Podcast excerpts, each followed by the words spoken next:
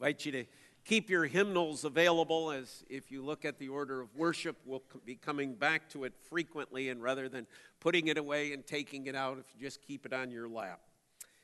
We read uh, God's word as it's recorded in the Gospel of Luke, the first seven verses. In those days, a decree went out from Caesar Augustus that all the world should be registered. This was the first registration when Quirinius was governor of Syria. And all went to be registered, each to his own town. Joseph also went up from Galilee, from the town of Nazareth to Judea, to the city of David, which is called Bethlehem, because he was of the house and lineage of David, to be registered with Mary, his betrothed, who was with child. And while they were there, the time came for her to give birth, and she gave birth to her firstborn son, wrapped him in swaddling cloths, and laid him in a manger, because there was no place for them in the inn. Continuing on in Luke chapter 2. And in the same region, there were shepherds out in the field, keeping watch over their flock by night.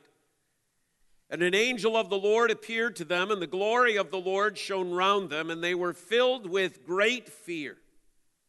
The angel said to them, Fear not, for behold, I bring you good news of great joy that will be for all the people. For unto you is born this day in the city of David a Savior who is Christ the Lord. And this will be a sign for you. You will find a baby wrapped in swaddling cloths and lying in a manger. And suddenly there was with the angel a multitude of the heavenly hosts praising God and saying, Glory to God in the highest, and on earth peace among those with whom he is pleased. So, Luke 2, beginning to read at verse 15 through verse 20, let us hear God's breathed out word to us this evening. When the angels went away from them into heaven, the shepherds said to one another, Let us go over to Bethlehem and see this thing that has happened, which the Lord has made known to us. And they went with haste and found Mary and Joseph and the baby lying in a manger. And when they saw it, they made known the saying that had been told them concerning this child. And all who heard it wondered at what the shepherds told them. But Mary treasured up all these things, pondering them in her heart. And the shepherds returned, glorifying and praising God for all they had heard and seen, as it had been told them. As far the reading of God's Word. As we consider this passage that the Lord, by the work of His Spirit, has given to us to consider, a passage that we consider often during this season of the year. In fact, it is the only actual account in all of Scripture of the actual birth events of Jesus. This one chapter tells us of this amazing event that we have been looking at in the prophet Isaiah, that we still have yet one more thing next Lord's Day, the Lord willing, to unpack from Isaiah chapter 9. And yet, in this chapter, God so clearly presents to us the events of that which transpired regarding the birth of our Lord and Savior Jesus Christ want to look at two things this evening, and, and they focus on the shepherds in this account tonight. First of all, the message that was given to the shepherds, and then secondly, the actions that we see the shepherds take. The message that is given to these shepherds by the angel, messenger, really fall into two parts. First, he tells them good news. Good news that he says they have no reason to fear. It's interesting that just before the angel speaks, Luke records for us the fact that these men, these shepherds, were filled with great fear. And then the very first thing that the angel messenger tells them is fear not. Now, why are they filled with fear? What is it that has caused them to do so? Well, one would be the sudden appearance of this particular angel. This particular angel has come from the very presence of God. The holiness with which he comes. We know, for example, out of the Old Testament, that Moses only saw a portion of the Lord, and yet his face glowed with such a brilliance that the people of Israel asked him to wear a veil. What must an angel that comes from the very presence of God with a message from God Himself appear like to mortal men? With what splendor, with what glory this angel must have come. So that not only because of the quickness and the surprise, but the means and the appearance. But there is perhaps another reason for these men to fear. We are told later on that there was a heavenly host praising God and saying. And that word has a very special use throughout Scripture.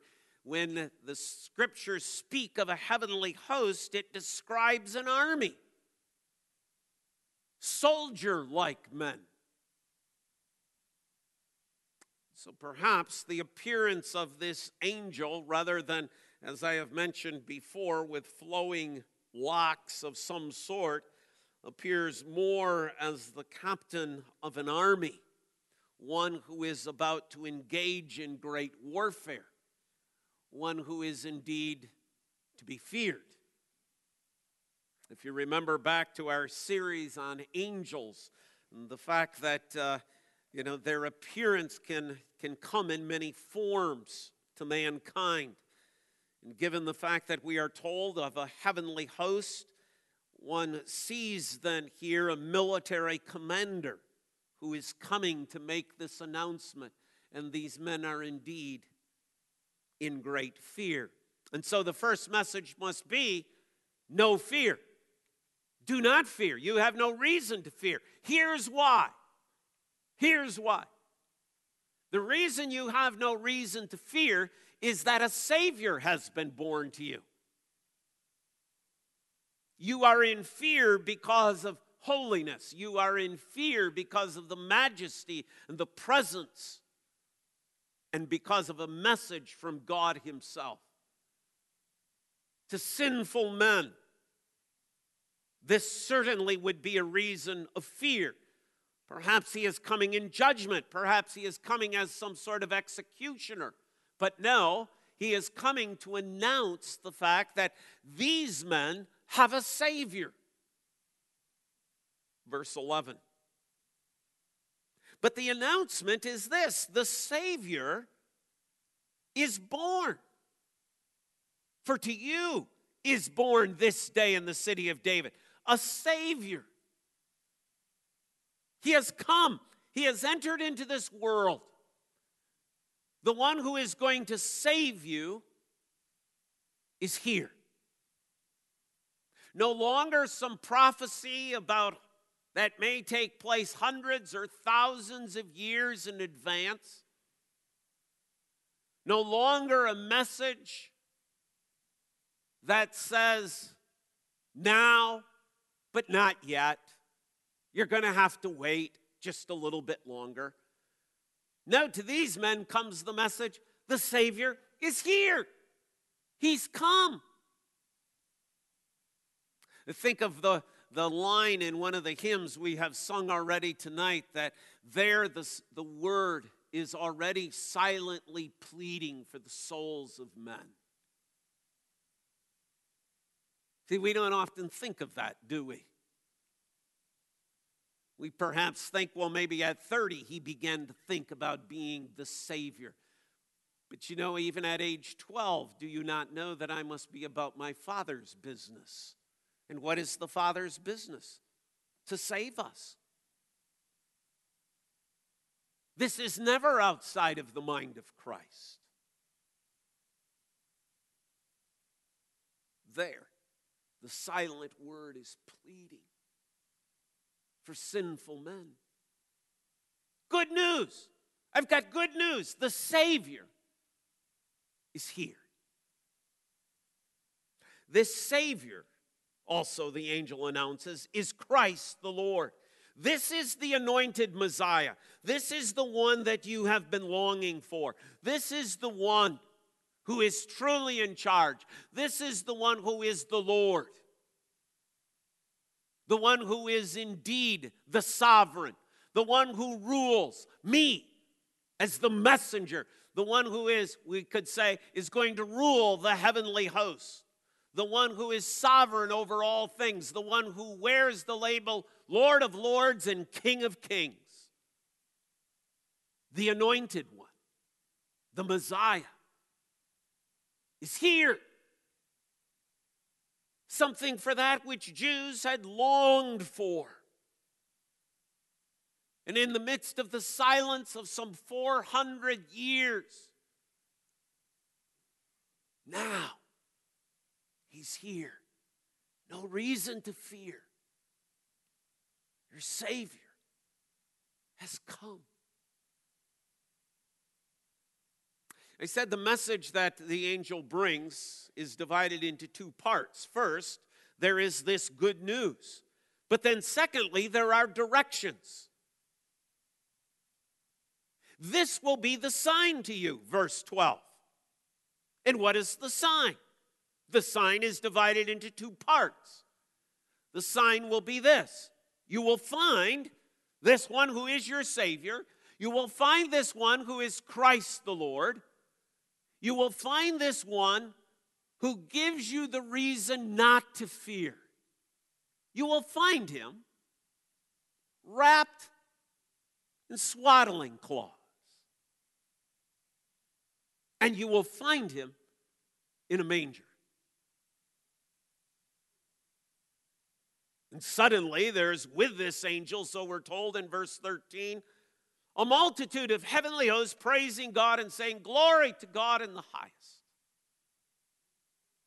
Directions. Two can't miss it. Directions.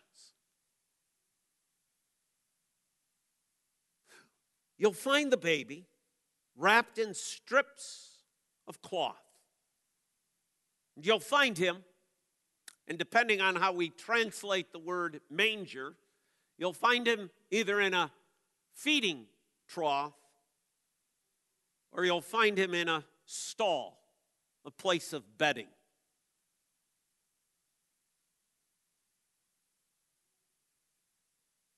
Let me ask you a question.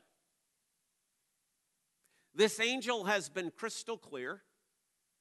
He is a messenger from God.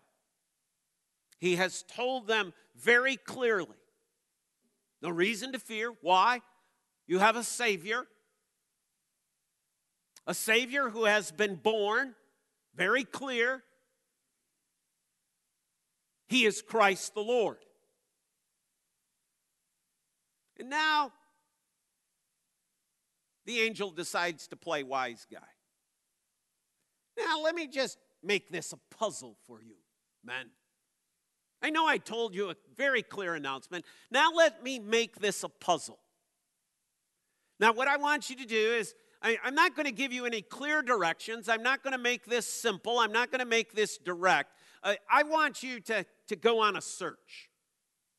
So I'm just going to give you two little itty bitty clues. Find a baby wrapped in strips of cloth and find a baby lying in a manger, and there's your solution. Now, now go do some searching, go do some looking. Even though I have been clear, now I'm kind of going to be evasive. Now I'm going to be not so clear. I want to see how long it takes you to find this child. I'm going to see how many houses you knock on. How many people are you going to wake up in the middle of the night? Say, hey, do, do you have a baby somewhere around here that's wrapped in strips of cloth, that's somewhere lying in a stall or in a feeding trough? Do, you have a child? No, you don't? Okay, sorry, I woke you. Let's knock on the next door. Here we are in the middle of the night, knocking on doors, rousing people. And you say, well, no, no, they just had to go to the inn. Well, the inn is not Motel 6. Inn is just a man's home that he rents out rooms in or a room, like many people would do in that day and age. There aren't any Hyatt Regencies, there isn't any booking that has to be done. This inn is no different than any of the other dwellings that are there in Bethlehem. Besides, Angel never told them anything about the inn. Angel doesn't say, oh, by the way, a little clue is to make it a little bit easier, go to one of the inns in town. None of that is there.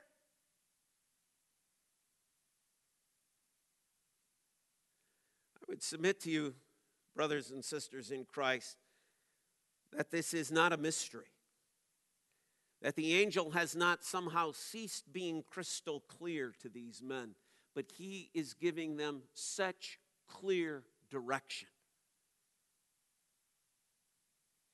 These men know where to go. Because you see, the Word of God never seeks to make things a mystery. And the message of God is never complicated. And it's never left somehow for us to figure out and piece together. God always comes with full disclosure. Secondly, then, let's look at the actions of the shepherds. I've highlighted five things that the passage indicates to us that the shepherds did. And it starts in that verse 15. It begins with this The shepherds said to one another, Let us go over to Bethlehem and see this thing that has happened, which the Lord has made known to us. The first thing that these shepherds do is they make a decision. It's interesting that God didn't just say, Oh, you're out in the field. Let me transport you. Let me just move you, and I'll put you right at the place of birth. It's interesting when we begin to unpack next Lord's Day in Matthew chapter 2 that these magi don't just see the star, and God says, okay, let me spare you the journey and I'll just move you from wherever you are there in the east and I'll just bring you to Bethlehem. And let's forego all this other stuff. Now, the picture we have of the Lord is the picture of one who comes in his grace. He makes his appearance. And then what does Jesus say? I will draw all men to myself. I'll draw them. But he doesn't force them. These shepherds still had a human responsibility. What are we going to do with this message we've just heard? What are we going to do? Sit here in the field? We can keep watch over our flocks all night long. Or should we go to Bethlehem and see this thing? Verse 15 tells us they made a decision, a good decision, a right decision. It is never a wrong decision to go to Jesus. It is never a wrong thing that when Jesus is drawing us to come.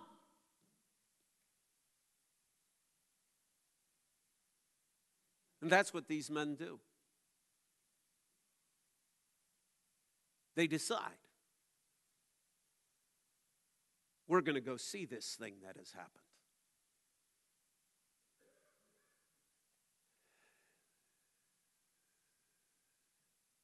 It's interesting, isn't it, that the shepherds don't say, let's go and see if this thing has happened. Let's go and check out whether this angel has told us the truth or not. Let's go see for ourselves if we can evaluate by our human reasoning whether or not this makes sense. Listen to the words that the Lord says that they spoke. Let us go over to Bethlehem and see this thing that has happened. See faith? See their faith? They believe. And because they believe, they come they come to Christ. You don't know his name is Jesus yet. All they know is that the Christ has been born, the Messiah, the anointed one. Let's go see what has happened that the Lord has told us.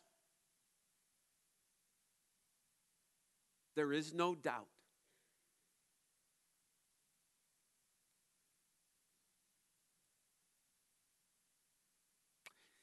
This is the reason why he appeared to the shepherds.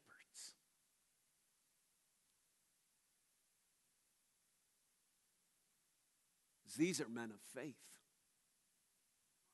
They hear the word of the Lord and they believe. And because they believe, they act. What is the next thing they do? Verse 16. And they went with haste and found Mary and Joseph and the baby lying in a manger. They found him.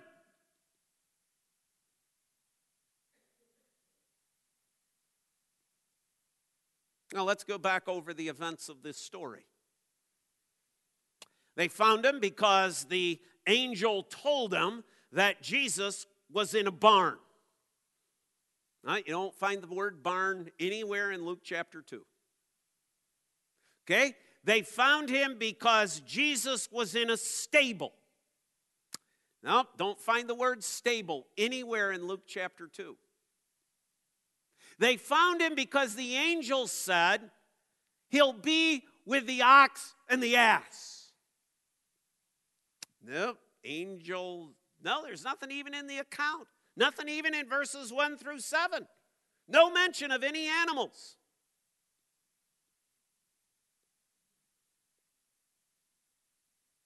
How did they find him?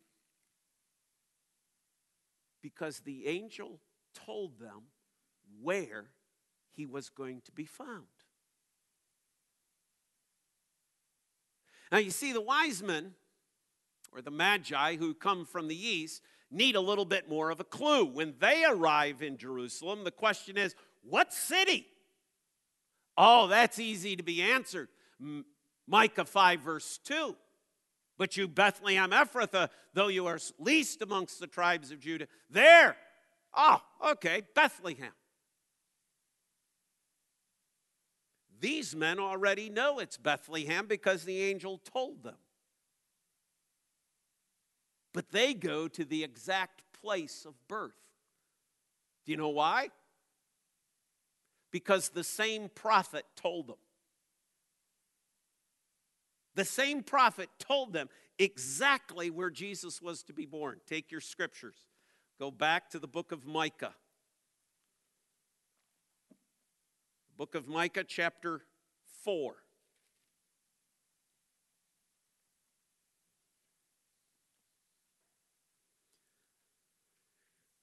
in this section, starting at verse 6, Micah is prophesying about the fact that the Lord is going to come and rescue his people. Verse 8 tells them where the one who is going to rescue them, where the Messiah, where the Christ, where the deliverer was to be born. And you, verse 8, Micah 4, and you, O tower of the flock, hill of the daughter of Zion, to you shall it come. To you shall it come. Who? Who is the, to you shall it come? Salvation is going to come at the tower of the flock. Where? In Bethlehem. Micah 5, verse 2. There's an old Scottish minister, man by the name of Alfred Edersheim. Was born and raised Jewish. That's why the strangeness, perhaps, of his name amongst us. But he came to faith, the Christian faith, under a Scottish Presbyterian chaplain by the name of John Duncan.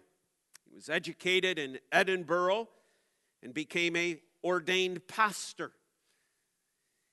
He took his knowledge that he had learned in Judaism and he took the life of Christ in terms of the gospel accounts and he wrote a book entitled Jesus the Messiah.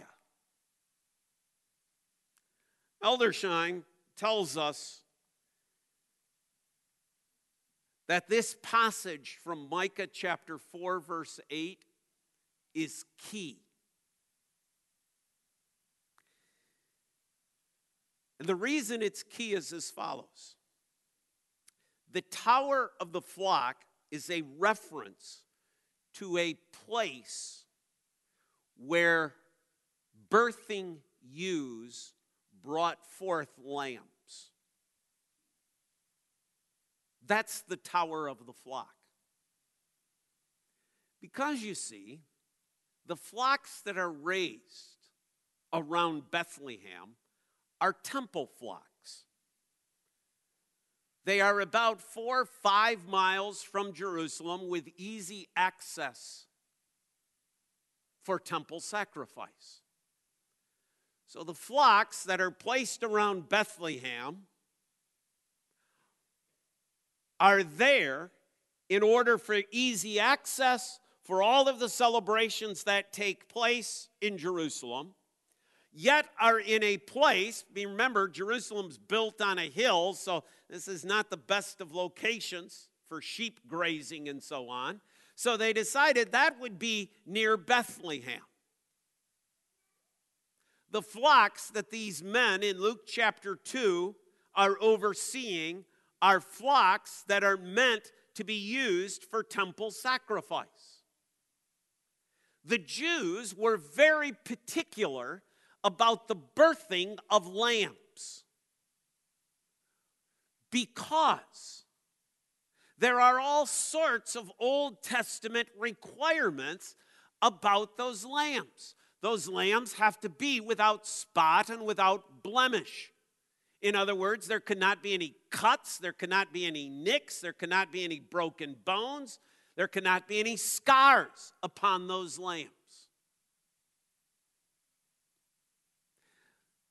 According to what is written in the past, which Edersheim, as a former Jew, had access to and was knowledgeable about, this birthing center was a place that was kept very clean.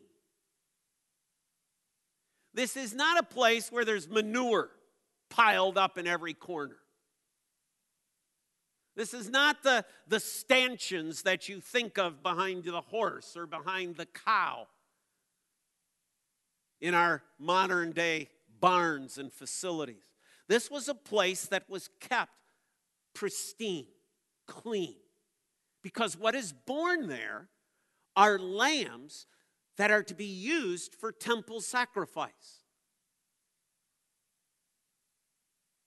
Lambs that had to be guarded, lambs that needed to protect it, lambs that needed to be watched. So careful were the shepherds that they would take after a lamb is born to prevent it from falling over and injuring itself, which would then say, you can't be used for the temple flocks. You can't be used for temple sacrifice. It's got a cut on its side. That the shepherds, fully aware of all that would transpire here and what was necessary for the payment in their back pocket, would take strips of cloth and wrap it around the little lambs, around their bodies, around their legs, around their necks, so that if they were happen to fall, they would not be injured. You say, well, they got a barn floor. No. Because the tower of the flock references a place called Migdal Eder. It's mentioned to us in Genesis chapter 35, 19. It is a cutout in the rocks. So the birthing center for the ewes that they would go to was a place that was clean. It was a place that was furnished with all of these strips of cloth was a place that was carved out of the rock, and that shepherds who took care of temple flocks would know exactly when an angel says to them, You will find the babe wrapped in strips of cloth and lying in a stall. They know exactly where to go. Because is not Jesus the Lamb of God who takes away the sin of the world? Where would you expect the Lamb of God to be born? where would you expect the Lamb of God who is destined for temple sacrifice to be born? Where would you expect the one that is holy and pure and without sin to be born? But in the very place where all the lambs of God are born in Migdal Eder. Let us go and see this thing that the Lord has said. And they went with haste and found Mary and Joseph and the babe lying in the manger. Thirdly, verse 17, continuing back in Luke chapter 2. They told, they told, they went and told Everybody they found, they told. And when they saw it, they made known the saying that had been told them concerning this child. And all who heard it wondered at what the shepherds told them. They didn't keep this quiet, they didn't keep this to themselves. This was great news. Christ, the Savior, the Lamb of God, has been born.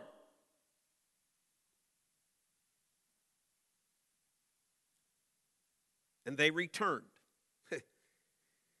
they went back to work. They went back to their responsibilities. They went back to their job. They went back to their task.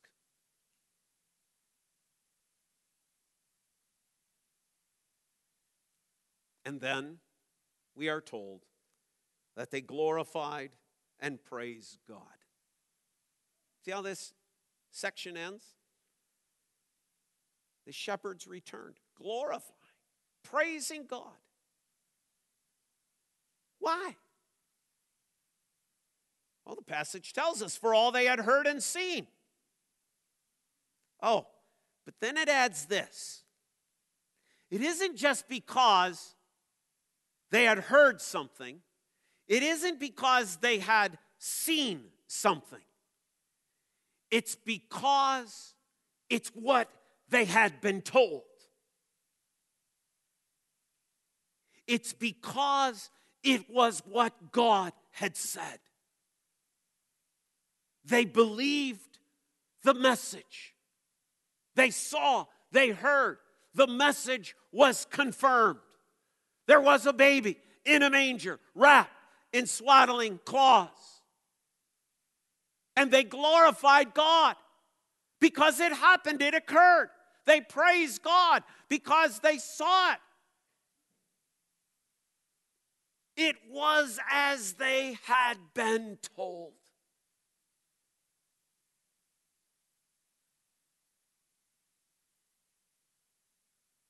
My Friends, is that where you're at tonight? Are you glorifying and praising God this evening? This time, this season of your life? Because it is as you have been told. Your Savior, Christ, the Lord, has been born. And they returned, glorifying, praising God as they had been told. Let's pick up that theme once again and pick up our songbooks. 215. 215. I'm going to ask you to stand and we'll sing just the first verse of this 215 How Great Our Joy.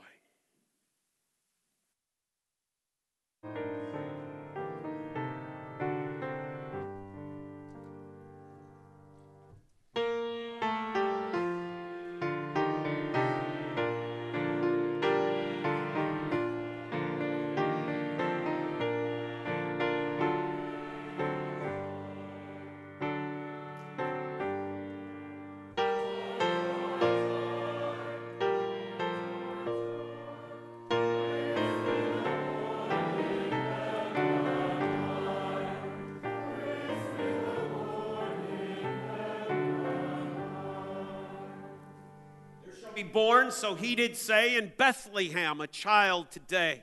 There shall the child lie in a stall, this child who shall redeem us all. Verse 4.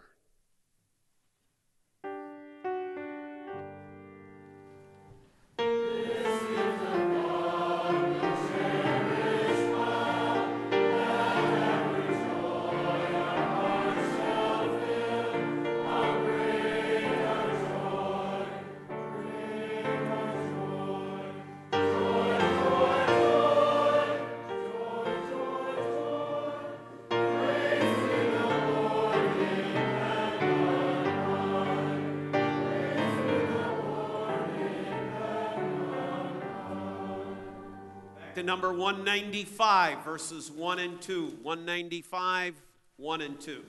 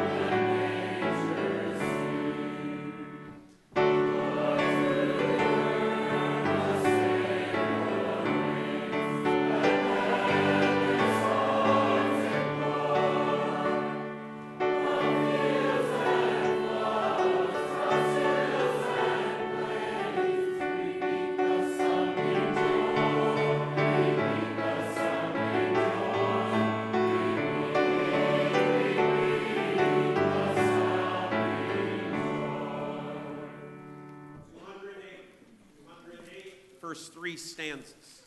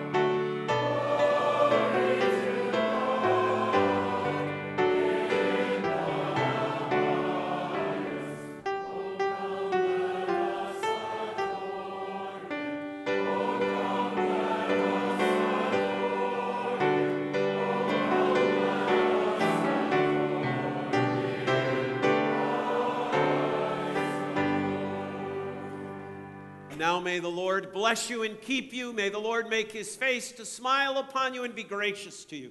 May the Lord lift up his countenance upon you and give you his peace. Go in his name and live as his testifying people. Amen.